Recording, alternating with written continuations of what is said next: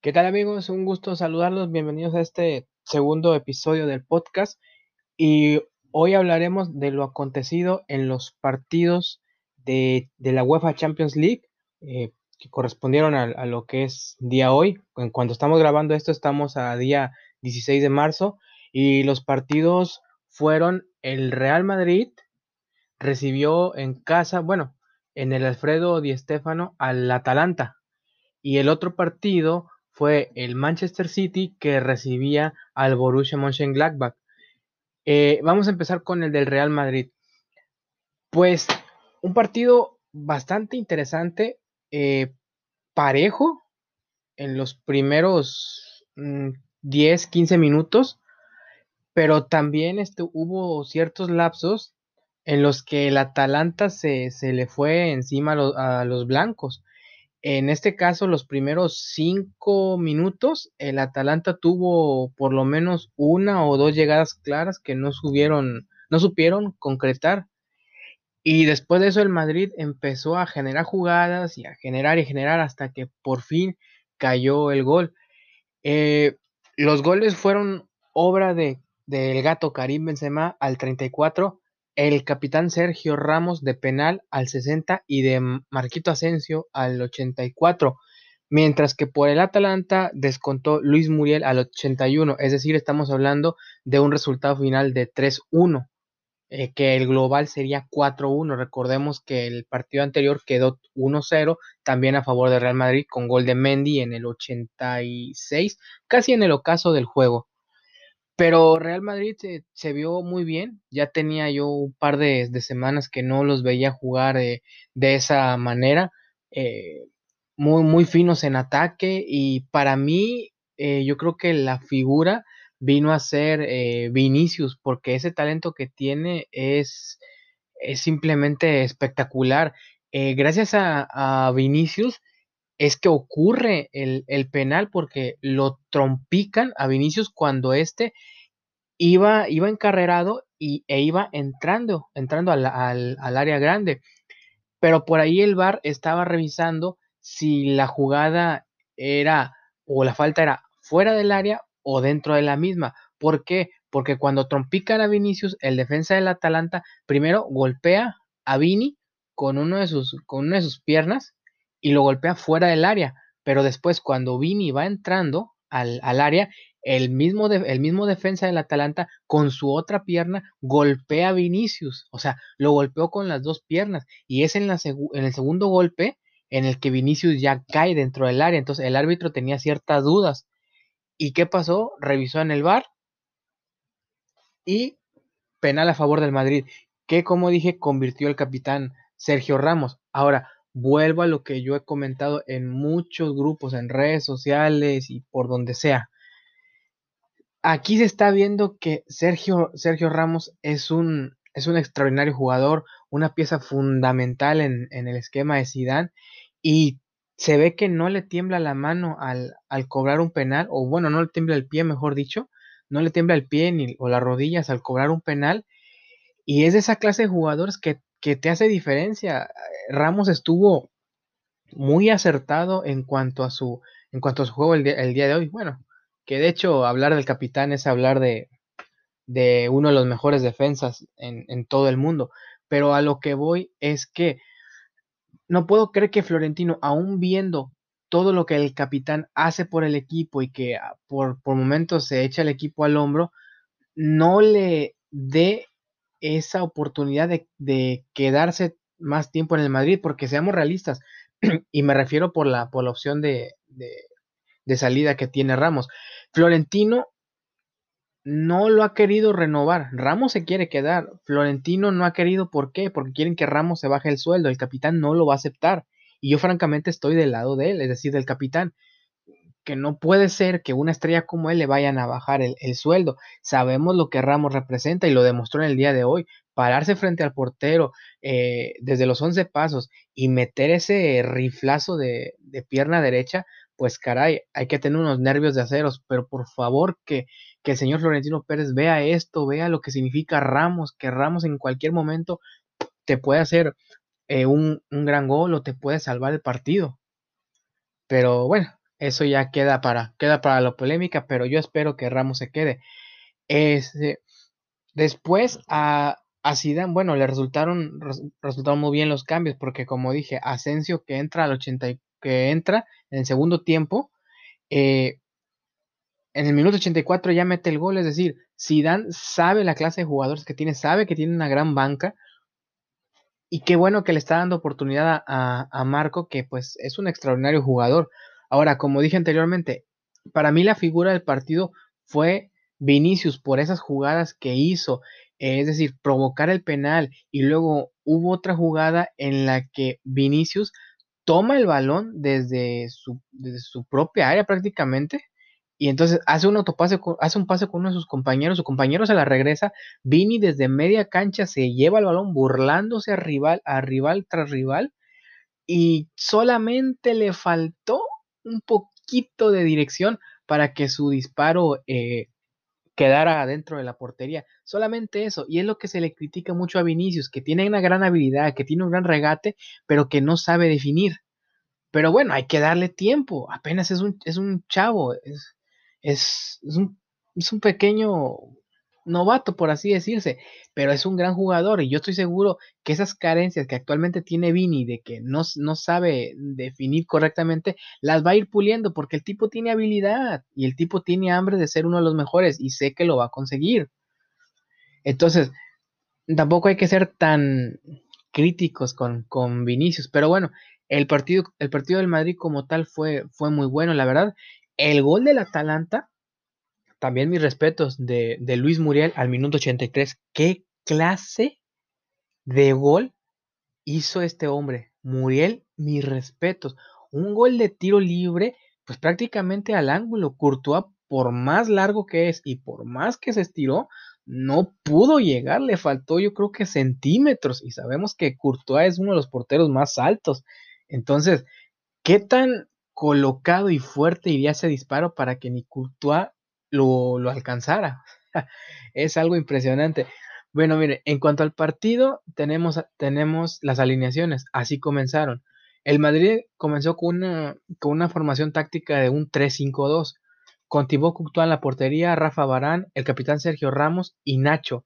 Ramos que de hecho salió en el segundo tiempo como al minuto 62.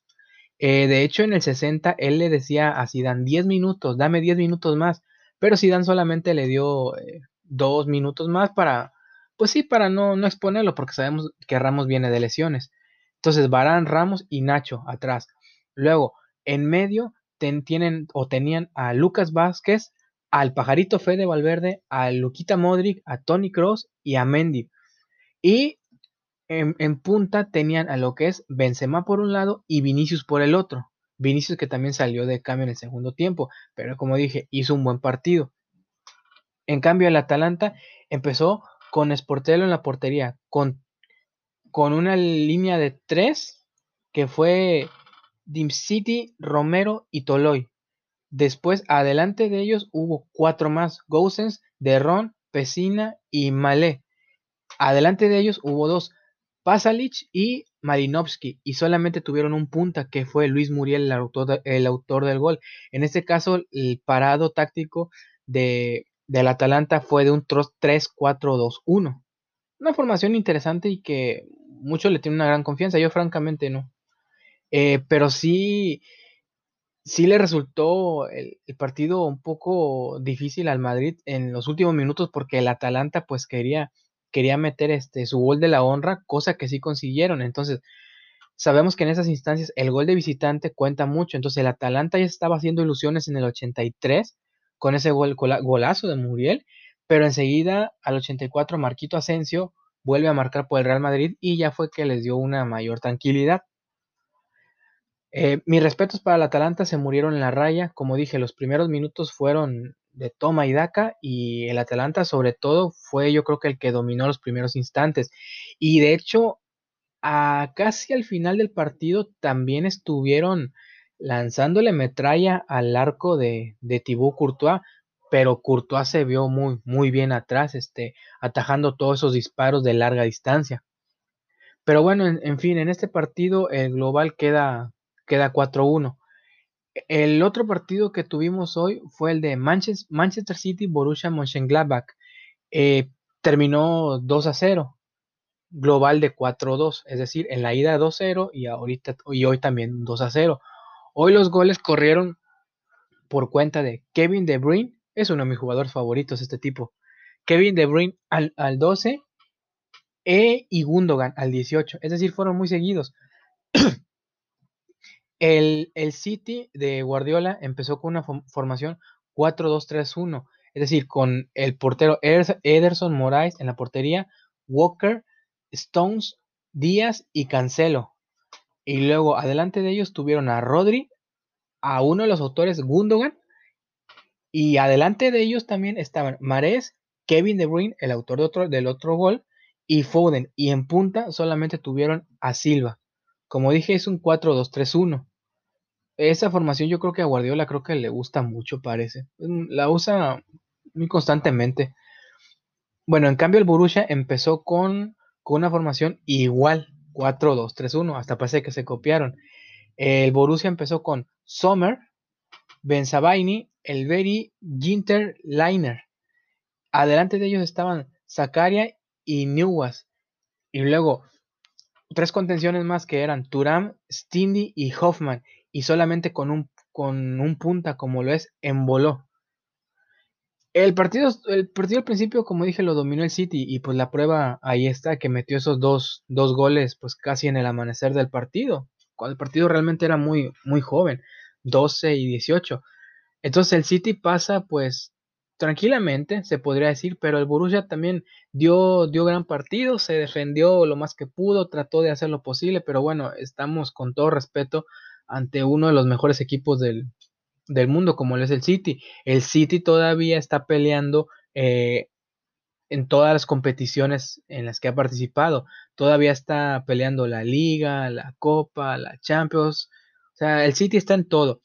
Hay unas declaraciones del, entrenador del Borussia que mm, a la gente en lo personal no le agradaron mucho. Y es que antes de, bueno, los días previos del partido de hoy, el, el entrenador del Borussia prácticamente ya dio por, sentenciada la eliminatoria. Prácticamente dijo que pues no le iban a ganar al City. O sea, como, como quien dice que iban a jugar el partido, pero nada más porque tenían que jugarlo, porque no veían esperanza alguna de remontar. Pero señor, con todo respeto, esto es fútbol. Tú no puedes decir eso. ¿Cuántas remontadas épicas no se han visto en el fútbol a lo largo de su historia? Y yo puedo mencionar, por ejemplo, dos. El milagro de Estambul en el 2005 en la final de Champions Liverpool contra Milan, que el Milan era un equipazo y el Liverpool en un par de minutos en el segundo tiempo le empató a tres, mandó el partido a la largue, a los penales y el Liverpool quedó campeón. O el milagro en el Camp Nou de hace algunos años en el que todavía estaban Messi, Suárez y Neymar juntos, donde el héroe fue, fue Sergi Roberto. Y así como este, como estos milagros, ha habido muchos. ¿Cómo se atreve el entrenador a decir que el partido está sentenciado. Digo, entiendo que vas a competir contra el City de Guardiola. O sea, de Pep Guardiola, el primer técnico en ganar un, sextete en la historia. Pero no por eso vas a dar el partido ya por muerto. O sea, yo francamente estas declaraciones mm, no me gustaron para nada, la verdad. Cada quien tendrá su opinión y se respeta, pero no puedes eh, dar, por, dar por muerto a tu equipo ya con qué inspiración van a entrar tus muchachos al campo después de esto, ¿no? No es una, es una cosa increíble lo que dijo este hombre, pero bueno, se entiende y se respeta.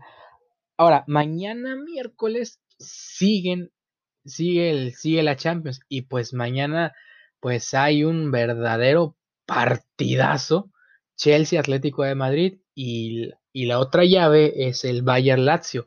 El Chelsea que llega pues, con una ligera ventaja, pero ventaja al fin, a su campo y para recibir al Atlético. Y del otro lado el Bayern contra la Lazio, que pues no se puede decir que es que es que ya está sentenciado el juego por el marcador que llevan, pero es una losa muy pesada para lo de la Lazio, ¿eh? y sobre todo porque van a jugar en eh, como, como visita, como visitantes, perdón. Entonces, estos dos partidos, eh, francamente, pues son de pronóstico reservado y sobre todo el Chelsea Atlético, que yo creo que en el, papel se vería más, más parejo todavía por el, por el, por el gol de ventaja que llevan por ahí. Pero bueno, hay que esperar a ver qué, qué pasa en estos partidos. Y bueno, el viernes eh, será el sorteo de la Champions temprano. Hay que ver también. Para empezar, hay que ver mañana quién, quiénes, quiénes avanzan, quiénes son los últimos dos invitados. Y el viernes 19 de marzo, este, a las 8 o 9 de la mañana, va a ser el, el sorteo de Champions. Hay que ver quién juega contra quién, porque se pueden dar partidas por ahí. Se puede dar, no sé, un PSG Real Madrid, por ejemplo, donde Mbappé podría visitar la que próximamente podría ser su casa, o no sé, un, City Dortmund, o un Dortmund Madrid, o etcétera. hay que esperar. Para empezar, hay que esperar a lo que pasa mañana con esos partidos y después el sorteo de la Champions. Ya vendrá eso después. Bueno, en cuanto a fútbol, son las únicas noticias que tenemos por hoy. Eh, pasamos un poquito a lo que es el tema del, del wrestling, de la lucha. Y es que ahora, bueno, hace unos días me enteré vía redes sociales, en un grupo específicamente, en el que pues se dice que WWE y sobre todo Vince McMahon no estaría interesado en renovarle su contrato a uno de los mejores talentos que tiene la empresa y uno de los más queridos. ¿A quién me refiero? Alistair Black. Es decir, ¿cómo no vas a renovar a este hombre? Si es, es de lo mejor que tienen, el tipo te sabe de lucha, te sabe de, sabe hacer unos cuantos vuelos, sabe llaveo, sabe contra llaveo, sabe usar la fuerza como debe ser. El tipo es calidad de, espectáculo, es garantía. Pero no entiendo por qué, lo, por qué quieren que su contrato ya se venza para ya despedirlo. O sea, no me queda claro. Es, es material para, para ser campeón mundial. Simplemente que WWE no le ha dado la oportunidad como a mucha gente. ¿Cuánto talento no se le ha ido en estos últimos años? Ya sea de hombres y mujeres. O simplemente los que están ahorita que se ven relegados a, a estar como, como jovers, a hacer simplemente la burla. O que de plano ya no, ya no tienen apariciones en televisión, es decir, tanto talento que tiene esta compañía y, y no pueden aprovecharlo. Y el problema radica en lo mismo, que siempre le dan oportunidad a la misma gente. Pero bueno, es tema que tocaremos, tocaremos después. Pero a lo que voy es que ¿cómo vas a despedir a Leicester Black? ¿O cómo vas a decir, deja que se vence su contrato para despedirlo? Porque no me sirve si tú mismo no le das la oportunidad. Tú mismo no estás dejando que el tipo se luzca. Yo estoy seguro que si le dan una rivalidad, no sé, contra el que sea, ya sea de Raw o de SmackDown, por ejemplo, si le dan una oportunidad, no sé, contra The Fint, por decir así, The Fint y a Leicester, te pueden hacer cosas extraordinarias, sobre todo a Leicester. Y lo digo honestamente y con todo respeto, porque para mí de fin no, me llama la atención, la verdad. A mucha gente sí, pero a mí en lo personal no me llama la atención de fin. Pero bueno, estos dos tienen potencial y pues te pueden dar grandes promos, grandes luchas, etc. O también puedes poner, no sé, a un, al propio Leicester, no sé, contra un Daniel Bryan o meterlo a la órbita del campeonato contra, contra el propio Roman eh, y sabes que el tipo te va a lucir, se, va a lucir, te va a hacer un espectáculo digno de cinco estrellas. Pero ¿por qué no darle esa oportunidad? ¿Por qué decir, no, pues ya que se vaya? ¿Por qué? O sea, no, no entiendo en qué está pensando la WWE. realmente nunca lo he entendido. Y siempre es lo mismo, siempre. Eh, esta semana también, si la memoria no me falla, el día 20 21 de marzo del 2021 eh, se llevará a cabo el, evento WWE Fastlane, que es la última parada antes del gran evento, que es WrestleMania en abril. Hay que esperar a, ver cómo se dan las, las cosas. Todavía faltan unos días para el domingo. Pero, pues así como están las cosas, yo, yo veo un WrestleMania aburrido, la verdad. Eh, tal vez hasta hasta repetitivo. Pero bueno, hay que esperar. Ojalá y los McMahon nos sorprendan con, con, con algo interesante o con un cartel medianamente o, mediano o ya un poquito bueno. Que nos sorprendan con algo interesante. Pero espero que no vayan a salir con sus tonterías y darnos un cartel aburrido de segmento tras segmento o de lucha sin sentido o de que le van a dar los títulos a, a los, mismos los mismos y, las mismas de siempre. No sé.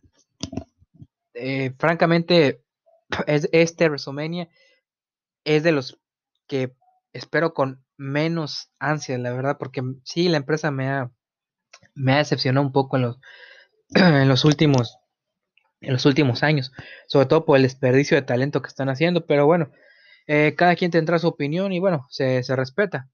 Y ya ustedes me dirán este, qué, quiénes son sus favoritos, qué, qué lucha les gustaría ver en, en WrestleMania, etcétera. Y, y, sobre todo, que si ustedes fueran los dueños, ¿qué mejorarían? Porque, caray, en WWE se está, se está yendo a la basura, pero bueno. En fin. Pues bueno, gente, por, por mi parte sería todo.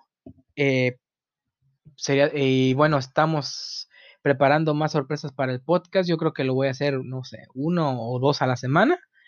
Eh, porque también tengo planeado por ahí hacer eh, otras cosas, por ejemplo, reavivar mi canal de YouTube, pues seguir con aquí con el podcast, entre muchas otras cosas. Pero bueno, ya serán, será más, más adelante. Por lo pronto, gente, pues yo me despido y pues espero que les haya gustado este podcast. Y bueno, hay que hay que prepararse porque sí vienen más sorpresas. Este, tal vez, como dije anteriormente, pues invite a alguno de mis, alguno de mis amigos para hablar de, de este tema que, que, tanto nos ha gustado, que es la lucha, o incluso algunos otros para hablar de fútbol, etcétera, eh, para hacer algo más entretenido. Bueno, sin más por el momento, pues yo me despido y nos vemos en la próxima. Hasta luego.